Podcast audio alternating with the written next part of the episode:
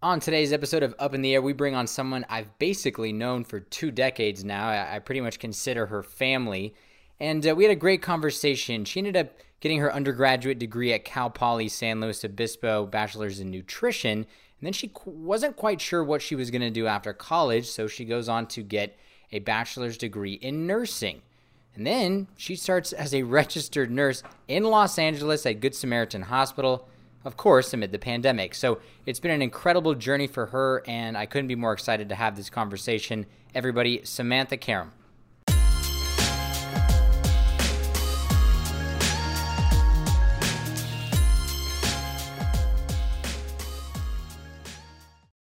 Welcome, everybody. Episode eight of Up in the Air, and uh, bringing on someone I've pretty much known my entire life. I kind of look at her like a a big sister, I guess you could say, uh, Sam Karam. How, how are you, Sam? I'm great. Or do you want to go by Samantha? No, Sam's perfect. Um, no, thank you so much for having me. I'm so excited.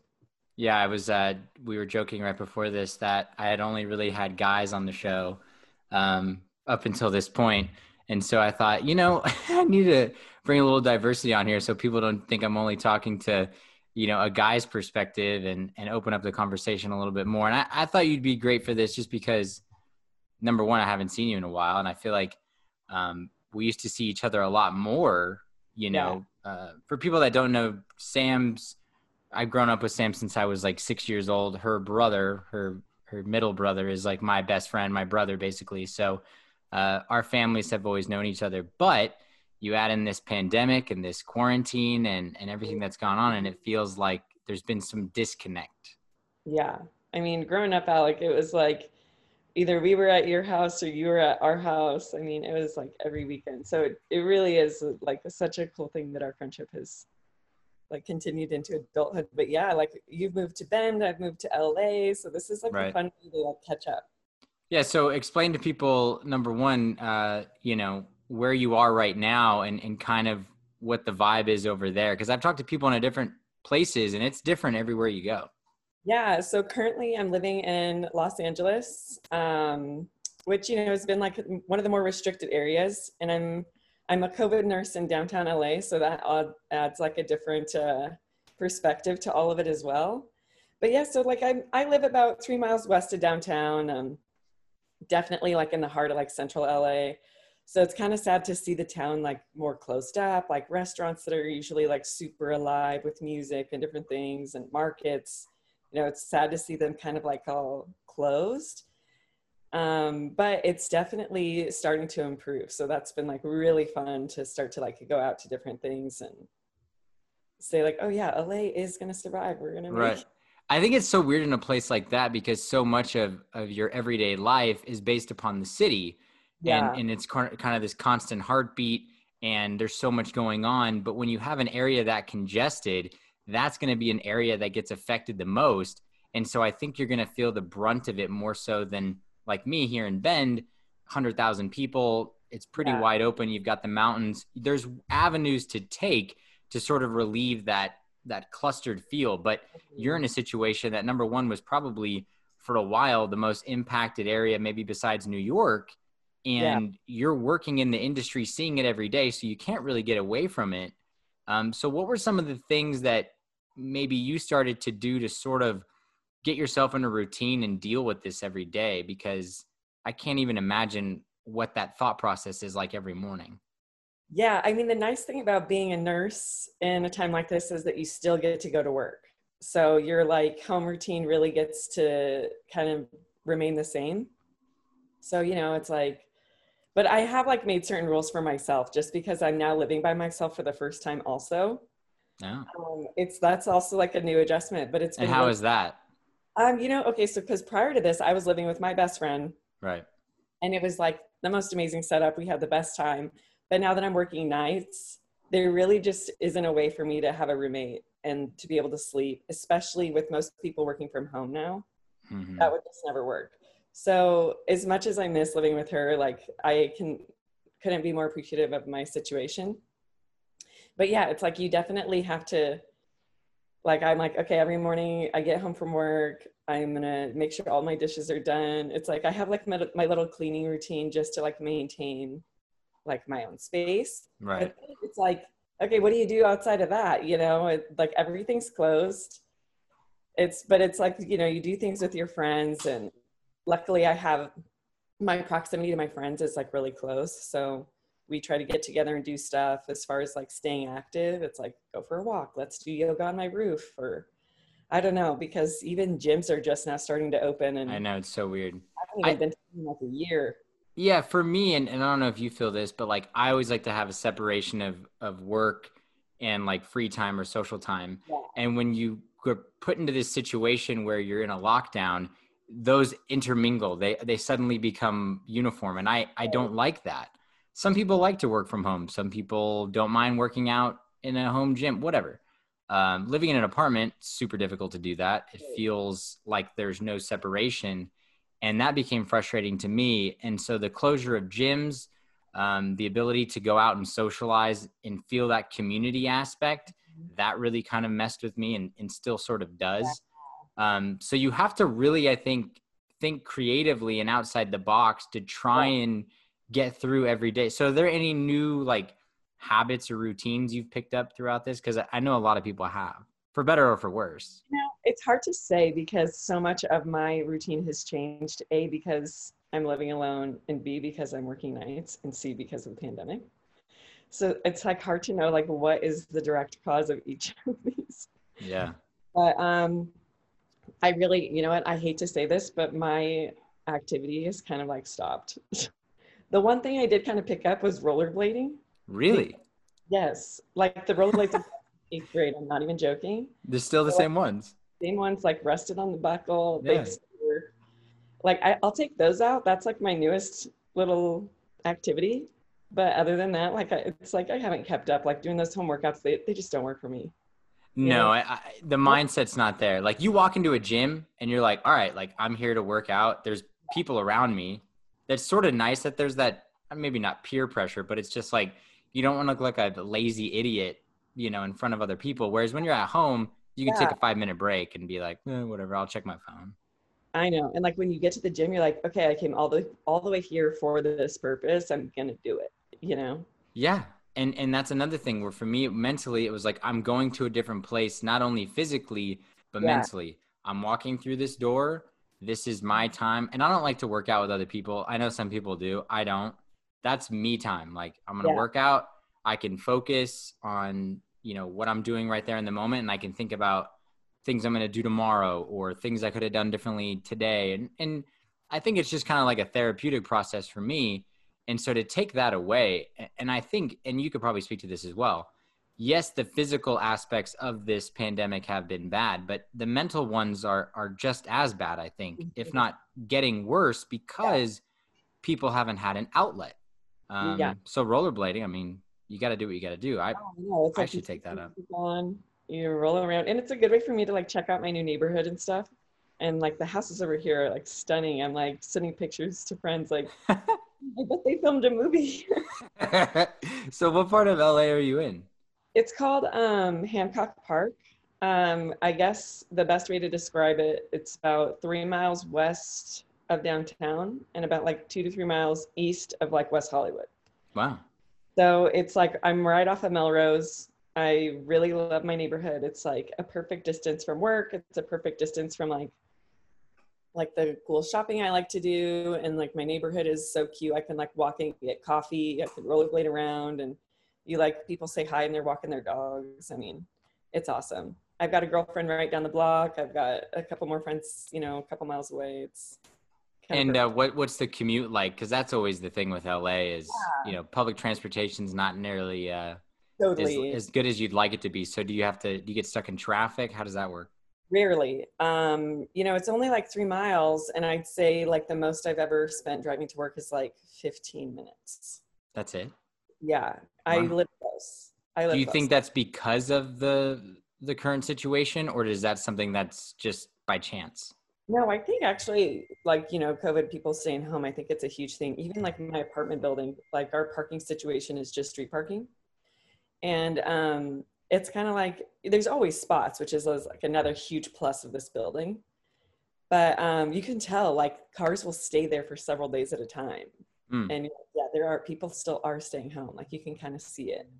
So I think that definitely helps with traffic. And so if you could, um, you know, kind of flash back to growing up and, and what you wanted to do, we'll, we'll backpedal here. Did you see yourself here, you know, growing up? Did you imagine yourself doing this? Cause I don't really remember this being something on your radar. I don't, I don't think it was. I don't think um, one of those kids that like knew what they were going to do. Right. I was like just focused on sports. I was very much like, you know, let's tackle this week's challenge and right. go from there. I don't know. Like even when I was picking my major for college, I was like, shoot, I have no idea what I want to do. And, you know, I, I picked nutrition out of like just sheer interest in it, not like any sort of goal or future ideas. And I think it just totally led me to a place where I finally did see something that I was like, wow, I see a lot of purpose in this. And there's the thing about this career that was so appealing to me was that a it's something that helps people um, which was like the only thing i knew i wanted to do was like do something that helps people. And b there's so much variability in it. So mm. you can move anywhere you can change your specialty. The the opportunity for education in this field like really never ends um, that's interesting what do you mean by that so you can advance your degree in so many different ways. So like you can go into education and you can become an educator, or you can go into clinical research. You can go into administration. You can even go into, um, this is something that I'm going to be looking more into. You can go into like a legal aspect and kind of become an, a consultant. So when there's hmm. patients that have been in the hospital and they kind of feel like you know, something went wrong with my care or something went wrong with my family member's care, they can hire, it's called a legal nurse consultant to kind of review the case. And then they are now like, if it ever goes to court or something, they're like going to be a witness to say, this was not standard of care, or they can kind of back up the patient or back up the hospital based on the details of the case. And it's just like another way to advocate for the patient because there are gaps in healthcare and there are mistakes that happen in the hospital that need to be held, you know, accountable. It's like another checks and balances for it. Right. And so it's like the the ways to be a nurse. There's just so many different ones. It's really cool. Yeah, I think that's what people I think underestimate or they don't understand the full scope. The healthcare system is so massive and there's so many moving parts. Yeah. And so you might tell someone, "Yeah, I'm a nurse." Okay, well what does that mean?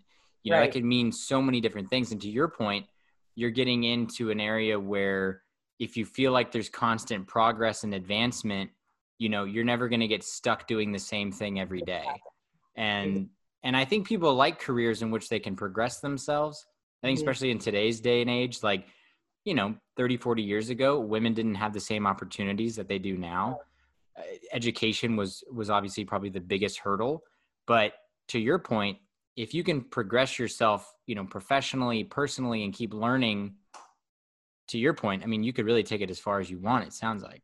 Yeah, that was, I think, the most appealing thing to me was that just because I I was coming from a place where I was like, you know, I really don't know if I see myself doing any one thing for the rest of my life. This was like, well, this is great because I can change, I can make a change at any time, and like just how it was, you know, explained. It's just like it's nice to know that if you would like to advance or you want to change a direction, like that option is always there and you've got the experience that you can take into so many different things. Right. And so for you, I mean, you you graduate, you get your your undergraduate degree from from Cal Poly, uh, which is in San Luis Obispo for for people that know that that one. There's two.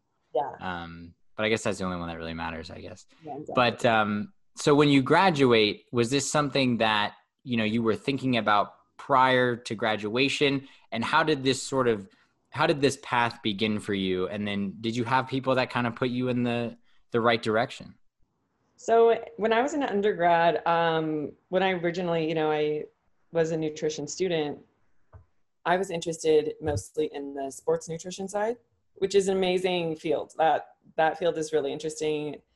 Um, but we got a lot of clinical experience in my specific program so we were doing a lot of research. We were doing uh, like hours in the community hospitals, just you know, with the patients and things like that. And the role of the dietitian in the hospital was not what I had in mind. Like for as clinical as our coursework was, we were not that involved with the actual patient. I thought it was going to be more like, you know, we learned this whole like nutritionist therapy thing. and so i thought we were going to be more involved in like developing the plan of care and you know speak you know more in tune with like the doctors and the providers and things like that and it really wasn't like that. It was more of a removed role like you would read about the patient you would kind of you know create a little plan and there was like a whole um like logarithm that you would follow and it really wasn't ever personalized to the patient and their needs and i was like man this just is so different. You don't even really see the patient you know? I don't know if Weird. this is what I mind. You were too far removed from the people you were trying to help yeah and so i was like you know maybe I, I, should think about something else and because you have to invest a lot to become a dietitian as well so i with these thoughts i was like i don't know if i'm willing to c- continue on that path. And so you know just starting to look around and stuff and i got involved in a few research projects at my in my program and my professors having their phds you know they're just great mentors and so i was kind of just chatting with them and they're like well why don't you look into research or why don't you look into this? And i'm like yeah, that would be amazing too. But I still kind of need that human component. And right. kind of just landed on nursing because you 100% get the human component. You're going to learn the most about these illnesses, like when you're with the patient, you're getting their labs, you're with the doctor, looking at their images. And then the opportunity to jump into research is always there. And so I'm like, I think that's where I'm going to end up going. So it was like, it wasn't, I wasn't 100% sure that was my plan when I was graduating I think I'd like say 80% sure. I was like, this sounds like a good thing. I think I need to do more research. And then from there, I was, you know, able to make that choice. Yeah, I, I think that's a big thing for a lot of people is, um, and I talk about this a lot, and I've talked about it with your brother. It's like you get sort of too focused on the end goal, like what you think you want to do, and then you start actually going through the process of it, yeah. and you you quickly realize, you know, what you had in mind isn't always how to get there. And then yeah. you've got to be careful with then it just becomes work. Yeah. And you don't want to have that feeling. You want to feel like every day there's something purposeful that you're doing. Now some people like to sit down at a desk and not be bothered. Nothing wrong with that. Yeah. Um, but for other people that i think that are a little bit more extroverted and and do get a lot of energy and enjoyment out of being around others and helping others uh, for you for you to be doing the dietitian aspect and realize I'm not really involved in this. Um, yeah. I think it's good that you realize that so quickly instead of just saying, well, I want to be a dietitian, so I'm just going to keep going. I know, I know. And it is sometimes really scary to change the plan because oh, yeah. I've already spent all of this time and money studying this thing. Am I really going to change it? And then it's like, you kind of get to a point there where it's like, well, if I don't, this is the consequence of not. And then you right. just but it is scary. So I understand people getting stuck. Oh yeah, I mean, I think uh, the problem I think with kids our age, and we're not necessarily Gen Z. We're like right before. We're we're technically millennials. Right. And the people that get annoyed with millennials, they're annoyed with Gen Z. So they need to understand the, the difference there. The millennial complaining about them. Yeah, they're annoyed with people like your younger brother and my sister. They're the Gen yeah, Zers that yeah. the, they're more annoying. But I think the problem with with when we were growing up is you see the Mark Zuckerbergs, you see, you know, these guys just sort of rise to this level of of success and fame and money and it happens so quickly for them. Now we get obsessed with the idea of well, I should have everything figured out by the time I'm 22 years old and I went to college to get my degree and that's that. That's not that's not a very healthy way to go about it. Right, right. No, 100%. But you also shouldn't be lazy either. Like some people are like, well, you know, I'm in college, I'll figure it out later. Well, you might regret that when you're 30. Yeah, like it is a balance because you don't want to have all this pressure on yourself to have everything figured out. And I think one of the things our generation unfortunately has is like this instant gratification. Oh, yeah. And like it's like if we don't get it figured out right away, if we're not seeing inve- like returns on our investments right away, like we're discouraged. We're like, this isn't going to work.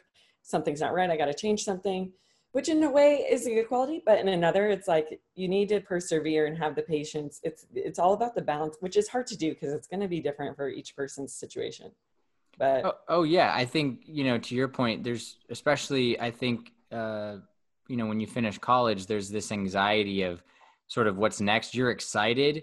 but then you're comparing yourself with everybody else and that's a very very slippery slope. You have to compare yourself with you every day if you start going, well, so and so got this job, then you, you then you're just never going to be satisfied.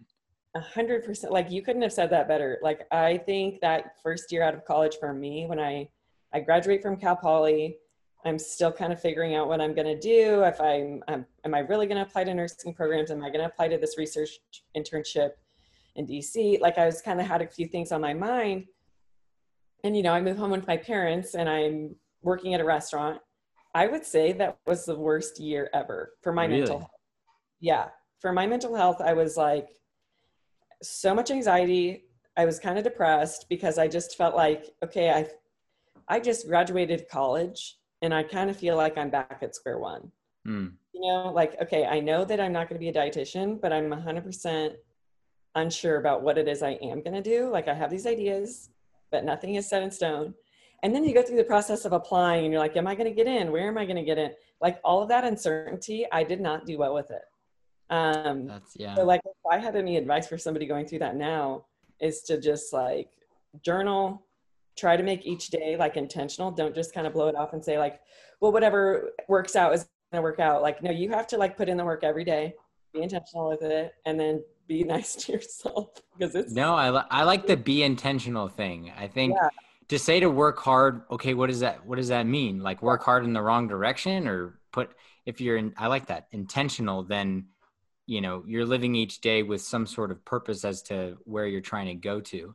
Yeah, but like, had you not gone through that year who knows if you'd be the person you are right now right right. dealing with everything you've dealt with in la i mean it's it's a super complicated situation. And to your point you're by yourself uh, you've always been a very family oriented person and you've always yeah. had a very close group of friends around you um, and so when you go and live by yourself uh, there's a lot of time to think by yourself which is, is good and bad because i had that too and yeah. you can start to really be critical of yourself mm-hmm. because you're not living with someone who is talking to you maybe about their problems you're just only thinking about yours yeah and, and that's why i think it's always good to like call people talk yeah. to them. If you got a vent, so be it. But you can get really hard on yourself. Uh, yeah. But I also think it's it's necessary for people around our age. Like, give yourself a little time just to be by yourself. I think so too. Like, have that internal dialogue. Like, get to know yourself. Get comfortable being alone. It's weird, but I think I've found out recently about myself. I'm I'm actually like a really social introvert. Yeah, I I, I you know me. I mean, I was like super extroverted, I think, throughout school, always involved in everything. You know, sign up for this, sign up for that, play sports. And then I think when I graduated college and I was finally by myself, it was like I felt like I had exerted so much energy for other people, uh-huh. you know, to to please other people, to to make other people happy that it was like, what about you? And yeah. that's when i really started to change my viewpoint. I, I ate healthier. Yeah. i worked out more. I drank less. I just started to worry about myself and it totally changed those are those intentional the way i feel.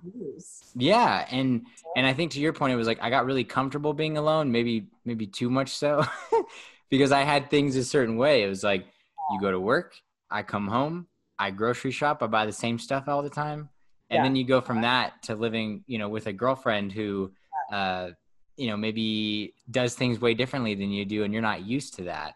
And yeah. so that took some time but it has allowed me to sort of calm down a little bit more. I'm, i can be a little uptight with uh with things so it's it's made me kind of be like all right chill out you know what i mean? I get it though because i'm like really protective of my space now and like my time. Like yeah. especially you know when I get off work, it's like I'm really particular about like how much time do I have to sleep. Like, you know, please like my phone's on do not disturb. It's like I really like to protect like my rest time because I work is so crazy sometimes it's like so necessary. But I totally understand. It's like you create this like little oasis for yourself at your house. Yeah. You have to like it. And that takes work. It takes a lot of work to build that. Oh so yeah. I understand how like the adjustment's a little difficult do you when you come home so what time do you get home? I get home around 8 a.m 8 p.m 8 a.m sorry. Yeah. so yeah. you're working from what like midnight to 8 shift is 7 uh, p.m to 7 30 a.m but you know Dang. by the time i clock out drive home i walk in the door like 8 and so how do you get yourself to sleep throughout the day when everybody else is awake So blackout curtains is 100% necessary. Mm. Like I thought I could do it because I'm such a good napper, like an afternoon napper. I'm like, oh, I fall asleep in the sun all the time. Yeah. Not possible. Yeah. It's straight up like you just can't do it. So anyway, I have these shades and they're great because they I can just fold them back up and you really can't see them so it doesn't like change the look of my apartment. But yeah, I have those down and then I take a melatonin. I usually don't even need it, but I have it and then I maybe yeah. watch I can't even get through an episode of anything. I just crash. I'm like ready to sleep. And so when you do have free time, is your internal clock so conditioned to be up during those hours that it's hard for you to go out and do anything maybe socially?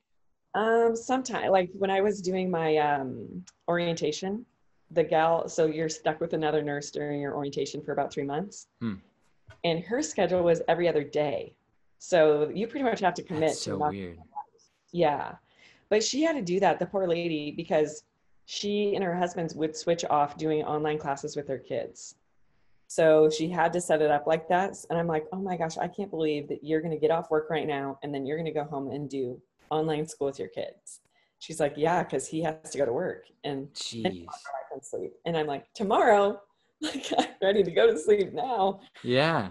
But yeah, so now I work my three days in a row uh-huh. and that allows me to have like at least three or four days off, maybe even five sometimes. And um, so, like, my first day back, I'll sleep till like 1 or 2 p.m. And then I'll wake up, you know, run errands, hang out with friends. And then I'll be back in bed by like midnight. And then I wake up at, a tip at like a normal time the next day. And, and so, when you're at work, is it difficult to, you know, I guess, like find time to, because I'm always curious, like, when do people eat and like, yeah. What's your what's your breaks like? Like how how does that work? Because i'm sure there's moments where you you probably can't take a break. Yeah and there was like during our surge there was times we, there's usually a designated break nurse hmm. that will break you and allow you to have your 30 minute lunch.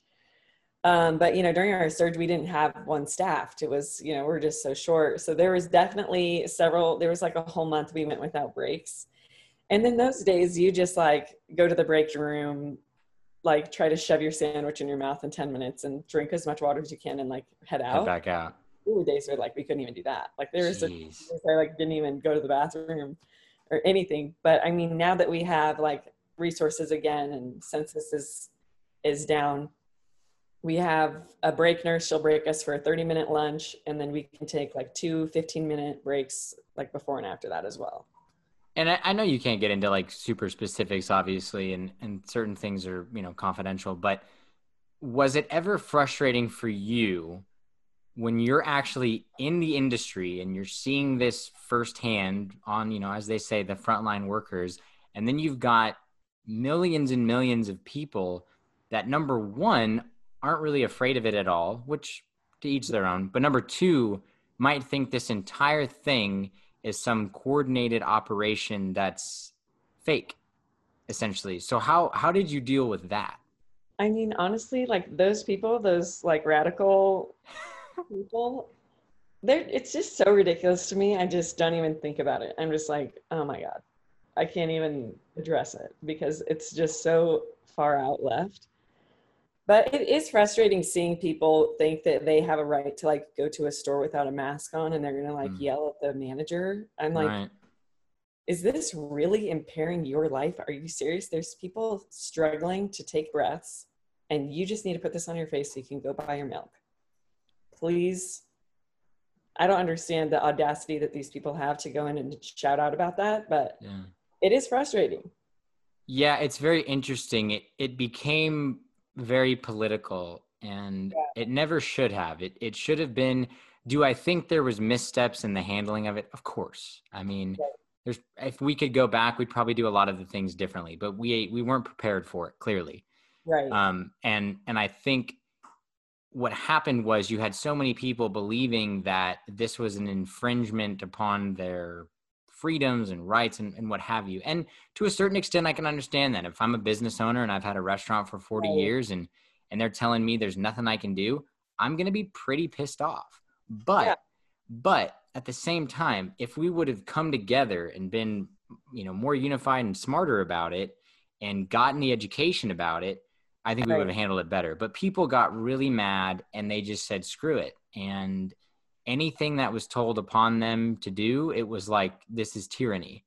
Like, all right, well. My friend living in France right now, and she has to get a permission slip to even leave her, her apartment. Really? It's like, yeah, like there's in other countries, there's much more stringent protocols. And I'm like, you just need to wear this mask. It's yeah. not a big deal. You can still go to the store, just place on. Yeah, I mean, I've gotten to a point now where like, yeah, it is get it does get kind of tiresome to do it. 100%. But but at the same time, it's like, you know, I'm not doing it to protect myself. Like I'm not worried about me and and anyone who's of our age bracket probably shouldn't be.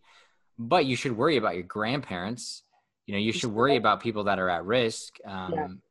You know, yeah. being around my own dad uh, when we went home for Thanksgiving, the entire time I was inside, you know, whatever, we were there all day. We wore a mask and it was super weird. And do I wish that wasn't the case? Of course, but I wasn't going to put him in an uncomfortable situation and then, you know, a month later see him have to go to the hospital for something just because you know i was uncomfortable for five minutes you know what i mean it just wasn't worth it to me in the in the long run of, of things yeah no, I know. I know. But, but people have gotten so obsessed about it that now it's like it's you can only see things black and white and there's nobody that's willing to have a conversation about it anymore and you either are over here about it or over here it sucks. Yeah. It's really strange. I don't know. Like even um i was on a plane recently and they've got like strict mask rules on the plane. Oh yeah and like you see these people that have like their nose out and they like specifically say in the announcement overhead like please make sure your nose and mouth are covered and they don't pull it up and i was just getting irritated. I'm like why would you just make somebody ask you again? I'm just like just put it on. It's like the kids that you know you go to like the the field trip when you're little and they tell the kids all right you know everybody do this and there's that one kid who just wants to be the class clown and oh, sorry, Mrs. Johnson, blah, blah, blah. And it's like, you're just being an ass. Yeah. Yeah. Is, I mean, with Bend being like more like spread out, I'm sure it's probably not as big of a conflict. It's interesting. And, you know, doing what I do, um, you have to be very careful when you're working in news. A lot of people go, you guys aren't journalists, you know, you guys aren't finding the facts oh, really? and, and, what have you. It's, it gets gnarly. I mean, I get some pretty gnarly phone calls which I do like answering them. I like responding to the um, to the angry people. I'm, I'm pretty good at that. Community members calling in to complain about your segments. Oh, they will complain about anything and everything. They'll go, you know, we don't think your numbers are right for your COVID numbers. And I just say, look, we're only as good as our sources. The Oregon Health Authority sends these down, and, and mm-hmm. that's what we give you guys. We don't have the resources or people to go around and figure out every COVID case. That's impossible. Right. And then right. they'll say, well, you guys need to do some more investigative work. And I'll say, you know, we're a small market. You know, we're, we're a very small group of people here. Our job is to do a story every day that's local and we do it to the best of our ability and we provide both sides. Mm-hmm. And we really try hard to do that. But the problem has become if it doesn't, people watch cable news, okay? Yeah. And cable news, it's opinionated and that's that's the nature of that business but right. people will call in after watching these opinion cable shows and go why aren't you guys reporting this and i'll say sir or ma'am that that's an opinion show you know yeah. so by all means enjoy that their job is to get ratings and their job is to basically be an echo chamber to keep telling you what you like right. to hear that's not my job my right. job is to take what the information i'm given and put it out there and then it's up to you to decide if you want to believe it or not yeah. That's not my job. My job is to just find out the information, put it out there. If it's wrong, I'd be the first one to say it was wrong. Yeah, of course. But it's gotten really, really bad where no one trusts us. Thought about it. Really? Oh yeah. Oh, oh yeah. I have people go, "Do you feel bad working for the news? Do you feel like you're contributing to like all of this?" And I'm like, "No, I I, I don't. I, I try really hard every day yeah. I, and I interview people and I ask hard questions and whatever they tell me is what I can present to you. And I never am allowed to say, I think or I believe. I, those words will never come out of my mouth. I'd get fired. Right. And so that's where that's where this disconnect is right now and um, people believe everything they see on facebook and social media yeah i you know. know. i've had people go oh the the nurses that they interview you know for nbc and all that's all fake i'm like oh what what do they want? I wonder like what would make them happy? What would what piece of news could they see and say oh that is great. I believe this or i can trust this i think a lot of people want to believe that because they're maybe not included in in these workings with the government or higher ups yeah. that they somehow know more than the average yeah. person. Like i'm in on the secret. Like i know i really know what's going on and it's like what? And so i think it's a game that they want to play where it's like we know more than the news people and we know more we know we really know what's going on and it's like okay have fun you know go down that rabbit hole. But um, it's something that you just have to to your point you just have to do your job and not worry about it. Yeah. I know that's that's the thing it's like it, it, you, you'll never address all the things that they're upset about you'll never find a solution. So it's like okay like I'm just gonna, i'm just gonna redirect my attention were you ever afraid personally dealing with with this on a day-to-day basis? Well i actually i mean i never got my antibody test but because i did my internship in the er right when covid was starting back in like mm. february march and i got super sick around then um, but that was before we were really seeing it everywhere. It was more of like this rumor you know? And so but like and it did go around like my group of um, classmates and things. So like I was like, that had to be it. And we all kind of have this like agreed thing, like we probably had it. Because I never did get it. And then I didn't get vaccinated. I worked COVID for, for probably five months before I got vaccinated. Wow. And so we, I mean, we're really good about our PPE. Um, so I, I felt comfortable in that way. But I mean, there, there's just little things like if you like drop your pen, then you're like, okay, now I have to remember to like set this oh, right. Or like, even your shoes, like different things. Like I, I sanitize like the inside of my car and that kind of thing. But I think living alone um, gives me a lot of peace with that because I'm not stressed about like bringing it home to anybody. Mm-hmm. I think if I myself were to get it, I would be relatively okay, luckily, based on like age and gender and well, not that gender matters, but you know, just the, the being a healthy 20s. Yeah. Yeah, you're you're a young person who takes care of themselves, and yeah. your body can most likely fight. I would most likely be okay, but um, you know, now that I have the vaccine, I feel like I could go and see my parents and be around, you know, larger groups and probably be better. So it's it's been a huge relief having the vaccine. And you know, obviously, your your parents were super excited, probably to have you, you know, follow through with all this and and yeah. get to start and there's that excitement level and then it coincides with something that's we haven't seen in a hundred years. So technically you're an adult and you can handle yourself but was there any um, sort of pushback or worry from them to say you know hey sam like you sure you really want to do this? We talked about it and because like you know your first year of nursing is like you're just scared to death. Right. i mean you're like oh my god there's so many ways to ha- make a mistake and, which you do make mistakes. It's gonna happen. You just can't make the big ones. You know? yeah.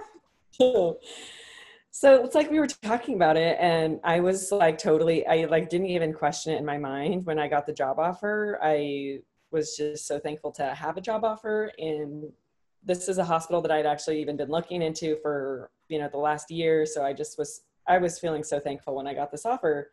So I just accepted like yes, hundred percent, I'm going to do it. And then you know you kind of have like the come down of the excitement. You're like, oh wow, like the reality kind of sets in.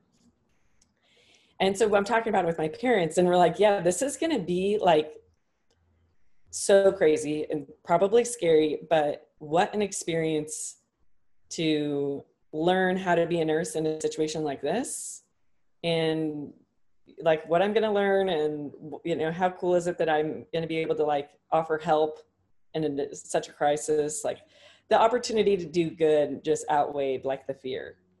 Yeah, yeah. I mean, if you're gonna do it and you want to learn, talk about being thrown in the fire. I mean, That's this exactly is it. it. Yeah, I, there's like a respiratory therapist, and you know, I think I was I had been there a couple months before him and I had actually like introduced ourselves to each other. And he goes, I've seen you around, but I haven't introduced myself yet, blah, blah, blah. And I said, Oh, well, I'm still new. So, you know, don't worry about it. He goes, Oh, honey, you're, you're a new nurse in the middle of a pandemic. You're not new. yeah. You, you probably gained so much in such a short amount of time. Yeah. I was just actually telling somebody the other day, like, you know, your first year of nursing, you're really scared of everything.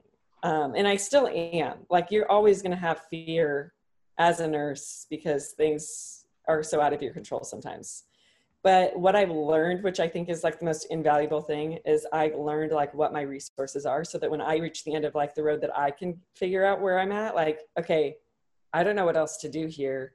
I've dialed in what my resources are and like who to call and like how to figure out and get solutions to my problems. Mm. like calling the doctor calling a different nurse like looking things up on this you know database. Different things because I think that that's like the biggest thing that you need to figure out as a new nurse is what are your resources because you're not going to know everything. You but right. like solidify what your plan Bs are because you're going to have to call upon them. And this whole crisis, like you have, I mean, especially during our surge, I was having to do that every night. And so now I'm like so comfortable calling a doctor and saying like, I know that you don't agree, but I think you really need to come and at least see the patient, and then you can tell me that that that's not what you want to do blah blah blah. And my confidence has grown so much i mean it is kind of incredible what this whole situation has done for me personally. Oh yeah i i think when this whole thing started uh you know i looked at it one of two ways like you can either sort of cave and just yeah. wait for it to go away and you can sort of like be in the background or you can really take this head on and say i can take this as an opportunity to get better personally professionally right you know get ahead basically because i think a lot of people unfortunately when this happened i think their their workflow went down. I think their ability to be perhaps you know successful or or motivated yeah. went away. And i yeah. took it as of as like a i can take this in stride. So while other people are kind of laying their arms down i'm going to kick it up a notch and take this thing head on. And so that mentality is is probably huge. And then there's never going to be anything that comes down your way that you probably would be afraid of at this point i would imagine. I mean there's the, the thing the other thing is is like i've only seen covid patients so like my floor is typically a stroke floor. Mm. and i have never had a stroke patient. I think maybe had one. So there's like different and we get you know there's a lot of cardiac problems with covid so it's like not only respiratory but i'm seeing cardiac stuff but you know i'd like to see neuro things i'd like to see trauma things or even gi i mean i feel like there's a lot that I haven't learned hmm. because our scope has been only on this respiratory virus. But as far as like, I think just me developing my my resources, I think is what's going to help me transition into like seeing different types of patients. So I'm not necessarily scared because I know that I have resources to help me out, but it's just going to be new and it's going to be challenging. How do you get past the because I could never be a medical professional. I'm too squeamish. But like, how do you get past that? Like, did you have any of that, like needles or blood, or because I, I even thinking about a needle right now, I'm weak and squeamish. See, I never had a problem with needles or blood. Oh. And like, watch surgery. Surgery, I've never had an issue with, but it's more of like the smells for me. Oh, what do you what? Oh, you know, Alec, I'm so sorry, but I hate to tell you this. People smell really bad, and so, like people have like diabetic wounds or oh. things that they're like those types of wounds worst smell of my life. Like really, really struggle with it. Yeah. Just I like really rotting flesh basically? Yeah exactly. Oh and no they're alive but then they have like a necrotic rotting wound and i just can't it's just really difficult. That's my biggest challenge. I could see that that, but the smell is so much worse, and you're like, oh my god. And it probably sticks with you. Oh yeah, it's like in your nose. Yeah, yeah, you can't really avoid that, and then you're gonna remember that, and if you smell it again, it just triggers all those emotions again. Oh. Yeah, there was a day in when I was in nursing school, and I actually like came home and I was like, I don't know if this is for me, because that day I was with the wound care team, which mm-hmm. their is to go do dressing changes on all the patients that have wounds. And they literally spend their whole 12 hours doing dressing changes. Oh. And I did not know what I was getting myself into when I was sent with them that day, but it was like to the point where they had Vicks VapoRub, and before you like put your mask on to go in there, it's like you put Vicks all over your nose just to help. But even then, I like I remember I got home, I cracked a Modelo, and I sat in my like I sat down in my shower, which I almost never do, and I was just like, I don't know if I can do this. That's like out of a movie. Oh, it was depressing. Wow. I was like, that that like killed my spirit today. Just like feeling like I was going to puke in every patient's room. It's like I don't know if I'm cut out. But then I'm like, oh wait, there's wound care nurses, so that the actual nurses don't. so it didn't have to be you. Yeah, so I was like, oh yeah, and then I would realize. Good like, lord, I didn't know there was an entire like subdivision just devoted to that. Yeah, it's nasty. Oh, See, that's yeah. my thing is is I've always told people like I'd love to help people. I'd I'd love yeah. to to do I love helping people. I'm I'm similar right. to you. I I get enjoyment, energy out of that. But the idea of a needle or blood or to your point like the smells like I'm so cleanly myself. Right. And I'm I'm weirded out around that kind of stuff that yeah. It's not that I'd try to be mean about it. I would just be like, I'm sorry, but I can't do this because yeah. yeah. I'm so distracted at this point that I probably can't provide you with the the service and care that you may need. And so call that's somebody else in. Yeah, yeah, yeah. No, and that's okay. Oh. The thing is there's like so many different ways to help people. It's like you don't have to be in healthcare, you know what I mean? Like even your podcast and all your new stuff, like just like because what what you're saying about the media earlier with it being so controversial and oh yeah. heated like i think offering just like a really positive spin on the news like you're doing your part to make the industry a positive place. Yeah. it. i mean growing up i was fascinated with the idea that you could be the person like i'd see these people tell me these stories mm-hmm. and i would watch them and there was something i liked telling stories i, I always like telling stories yeah and it's like if i could do that for a living mm-hmm. and you know be that bridge between all that information that's confusing and then present it to you and tell you a story about it that was what i enjoyed but i yeah. didn't foresee all of this happening like when i was six seven years old waking up to watch SportsCenter you know i looked up to those guys like i want to do that yeah. but i didn't see youtube coming i didn't see twitter and facebook and yeah. all this stuff and unfortunately, I think what you have with a lot of these apps, we were talking about this earlier, it's this instant gratification. And these people that frankly I don't think are very talented or interesting go right. viral. Right. And suddenly because they've got a blue check mark and 50 million views, everything they say is gospel. Right. And it's like that's I think frustrating for me because that's where the lines get blurred with journalism mm-hmm. and it became about clicking onto things, clickbait. Yeah. And so the industry has had to compete with social media. And because of that, you're creating a lot of controversial topics and people. Do I believe that, you know, Tucker Carlson believes everything he says every night? No. Do I believe that Don Lemon believes everything he says every night? No way. But uh, they've had to adjust their business model and their strategy. And and unfortunately people don't know that. They just take it as it's still news. Right, right. no they've just changed their strategy. So if you go into it with the mindset of this is a tv show and it's entertainment you're not going to get so upset. Yeah. Um but for me i've just tried to i don't know i think you just have to be yourself like 100% i think that's what's missing in a lot of these that authenticity you know? yeah i think a lot of people are inauthentic nowadays because they they try to like I got so like my girlfriend watches these stupid TikTok videos. I think she got rid of it, thank God. And and she goes, you know, all these people are just copying other people with their dances and stuff. I said, yeah. exactly. And this is so stupid. Yeah. And and I think we get, you know, oh, well, you got to do this challenge and you got to do this challenge and everybody's doing this. I'm like, okay, there's way more creative people out there. There's a guy with a guitar sitting on the street right now yeah. that is making no money that has more talent in his pinky than this yeah. stupid viral TikTok star. And so that's where I get worried about, you know, what this industry is going to be moving forward. Is it just about whatever pisses people off the most, or is it about, you know, people that are actually trying to put a story out there that is compelling? I don't know. And true. and true. Yeah. But. Like all this opinion media, like you said, is hard to decipher. Oh, yeah. and I'm sure being at, I mean, being at work nowadays, like po- politics have made their way everywhere. So it's probably, I don't know if you felt this, but like everywhere you go, it's just like somehow politics get involved in the conversation. And mm-hmm. that's unfortunate, I think, because it, it, we should be focusing on each other and human yeah. beings and getting along. But instead, uh, it's kind of like a fandom thing. It's like, well, I'm a Broncos fan and you're a Raiders fan. F you. Yeah, it's like, 100%. what?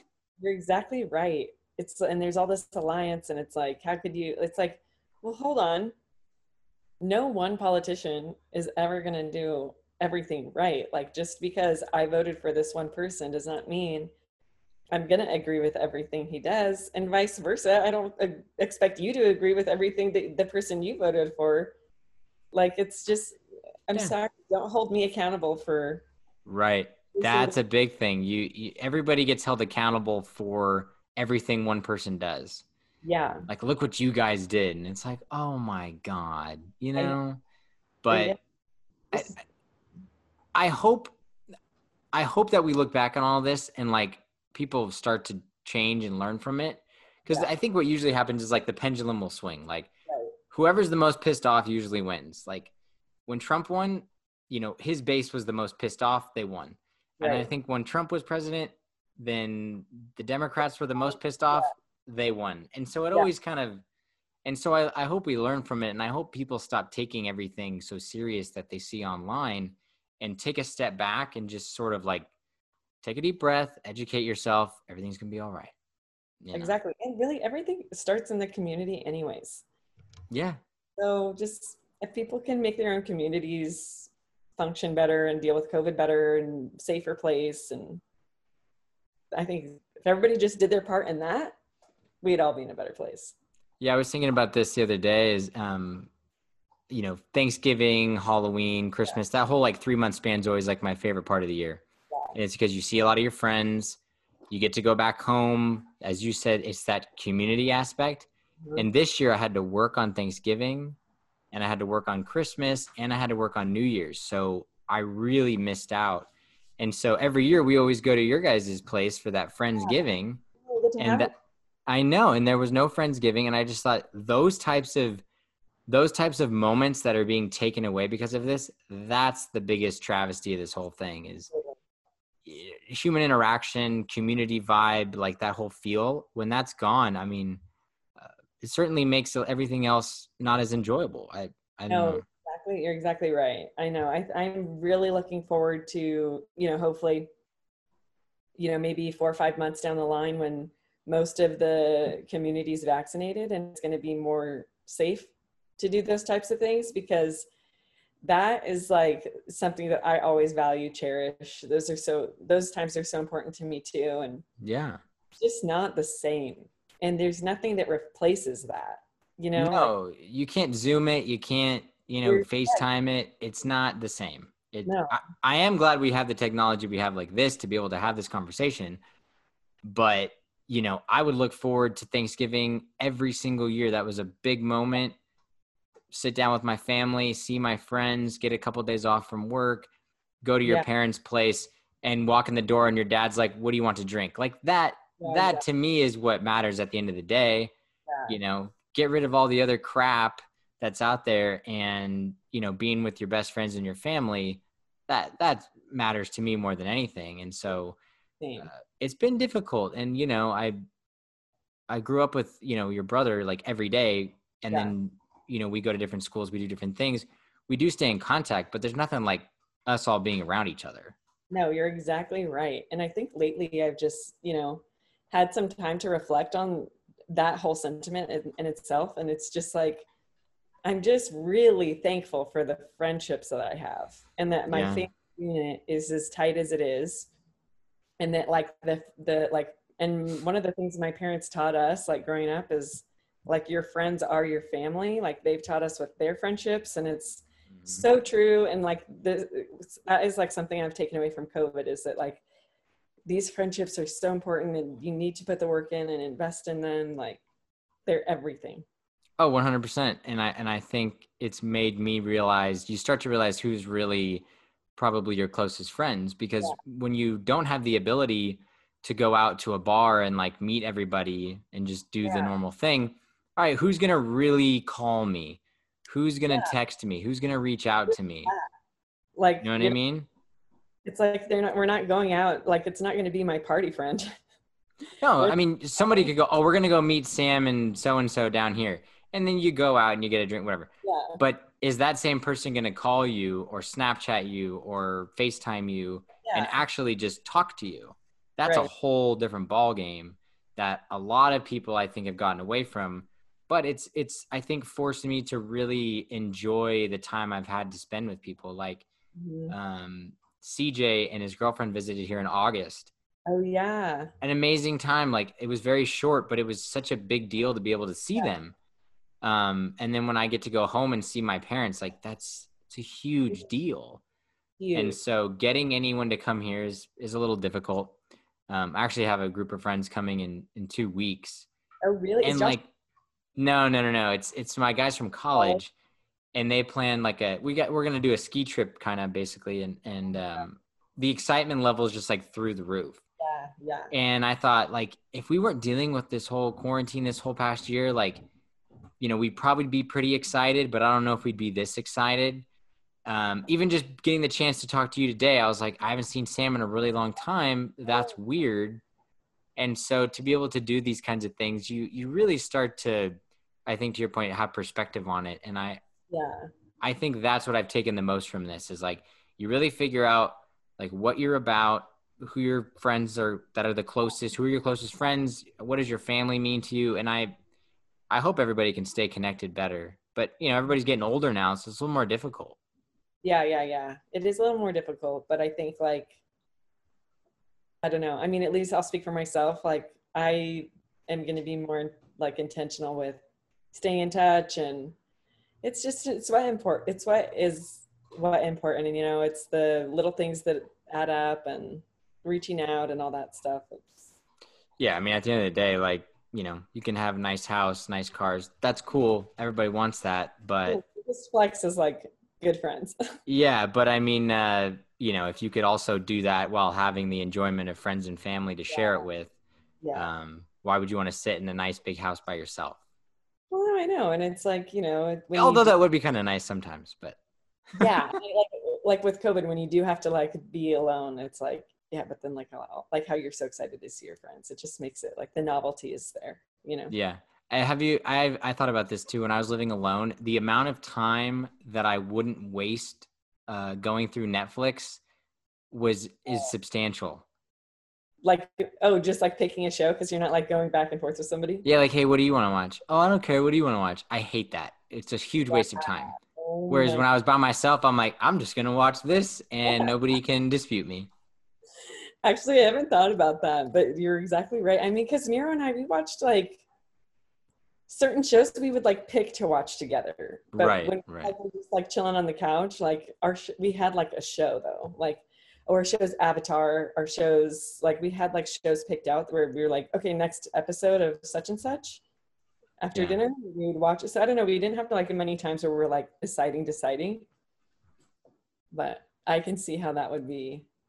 Oh, there he is. oh, yeah, I'm never alone with this one. But um yeah, something I thought of too is like when you're when you're picking out these things, uh when you do live with someone though, it's kind of cool to like go through the show together. Yeah. Cuz you yeah. get the reaction from the other person and like, "Oh wait, uh, what do you think's going to happen?" or "I think this is going to happen." And uh Delaney and I watched Night Stalker. Have you seen that? Yes, the docu series. Oh yeah, it's intense yeah. and it's very violent. I mean, I was surprised with the amount of very graphic violent. imagery they put in there. But you're watching it and you know that he gets caught. Like they tell you that basically at the beginning. But to watch it with another person who kind of gets scared and like, you know, all all nervous during it, it makes the viewing experience all the more better. Yeah. Oh, they did a great job with that one too. Oh yeah, Netflix is kicking ass. I mean, and then they came out with the Cecil Hotel one. And have I you seen that? Yeah. Oh and my I, god. I work right by it. So do you really? Go in and like look around and like my I've told friends like, hey, there's this hotel downtown. Like oh god, one of these days we gotta go. And they're like, what are you talking about? That sounds so weird. And then the docu series comes out and they're like, oh my god, like yeah, we should go. And I'm like, that's what I've. Been so you were saying this before the docu series even came out. I'm sick in the head. I like all that. Like, I I started watching it, and first of all, it's just like I think some docu series are creepy in their own way, just because of what happened was weird. Yeah. This one tries to be creepy, like the music, the the yeah. way they transition, the interviews, the way everything is set up is very unsettling. Like I'm very unsettled. And Delaney falls asleep, and I can't reach the remote because she's on me, and I'm like, I don't want to watch this anymore. And I don't usually get like that. Oh and my it's, god.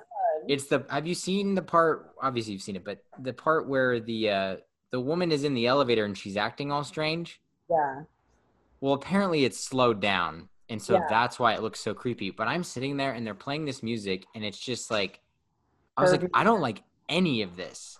Yeah. And you know, I've got to take Goose out to take him to the bathroom. We're gonna take an elevator. Like I, I went down the stairs. I was like, I don't want to go in the elevator. Yeah, I was. I don't usually get freaked out like that, but there was something so unnerving about it, and I don't know what it was. It just gave me this really dark feeling, and I was just like, oh, this is like demonic. Yeah. I mean, well, and the Night Stalker used to stay there. Yes, that was another thing. I'm like, this is way too creepy. This whole Yeah. thing. Um, I mean, I don't know. I I think the the answers to that mystery are like more simple than what they're trying to make it. I would agree. I think And I- they take something and try to run with it. And it's like maybe she was just murdered and weird stuff happened. I think she was off her meds and she went up there on her own and then she jumped in and she goes, "Oh shit, I can't get out." I don't know. You think she jumped in there? I think she did it herself. I thought that she was on like some sort of like hallucinogen. Like she was at the hotel. Like, first of all, I find it incredibly weird that a girl like that would just go all the way to LA by herself from Canada, right? She's from Vancouver. I thought so too. I didn't like that at all. Like, I can't imagine you going to like another country by yourself and staying at a weird hotel. Like, you're just asking for trouble at that point. Not that she deserved Yeah. anything that happened to her, but you're putting yourself in a very bad situation. Are. And then I thought maybe she's trying to escape from something, or maybe she's just trying to have like her own time to experiment, whatever. And so I thought maybe she just took some drugs, had a really bad trip, went up to the roof and jumped in the water because maybe she thought that would wake her up, or maybe she thought the water was something else, and then it was just a terrible accident. I kind of think it's more along that. I mean, I don't think that.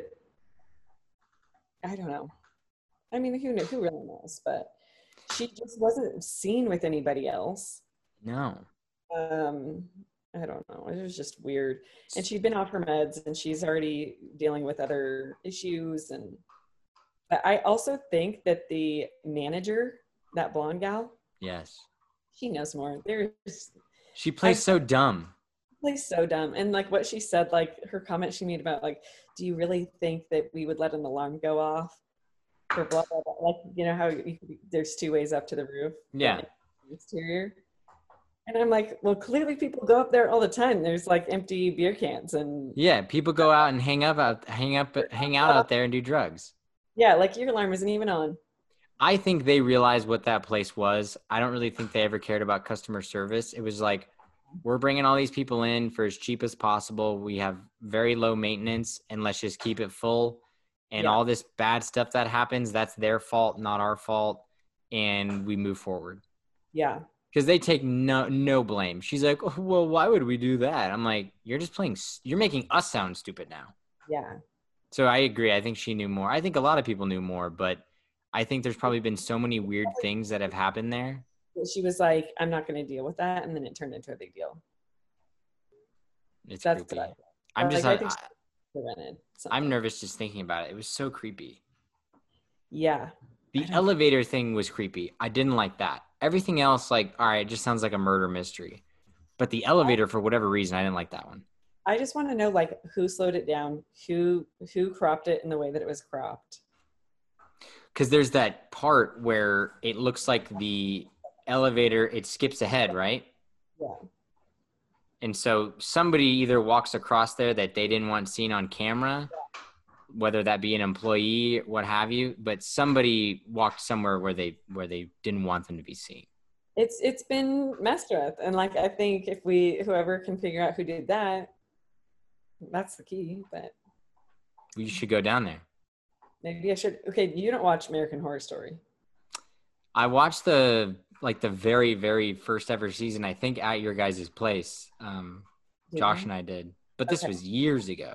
Yeah, yeah, yeah. Well, one of their seasons is called Hotel, and it's based off of that hotel. Oh. Um, but obviously, they go like way overboard with all their twisty, dark stuff.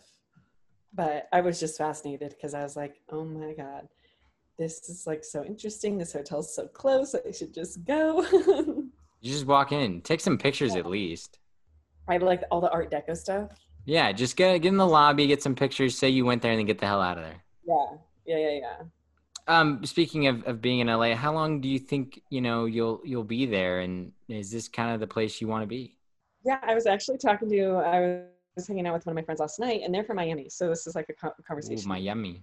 Yeah, they're two sisters, but so my contract at work is for two years. So I'm at least staying that long.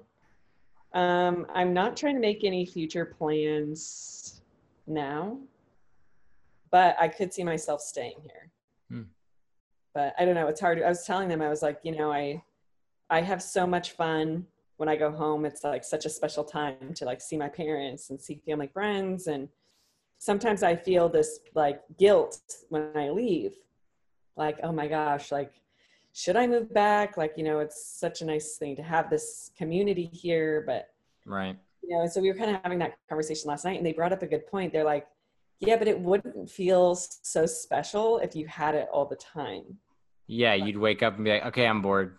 Yeah yeah and so i'm like that's actually a good point and they're like it's really neat to have that to go home to but then to also have because i had some like well, how much longer are you going to live with your life cut in half? Meaning like LA and in Fresno. And I was like realizing like I think my life would always be cut in half because i've now have this really amazing group in LA that if I were to move back to Fresno, I would now have to like spend time to come visit LA.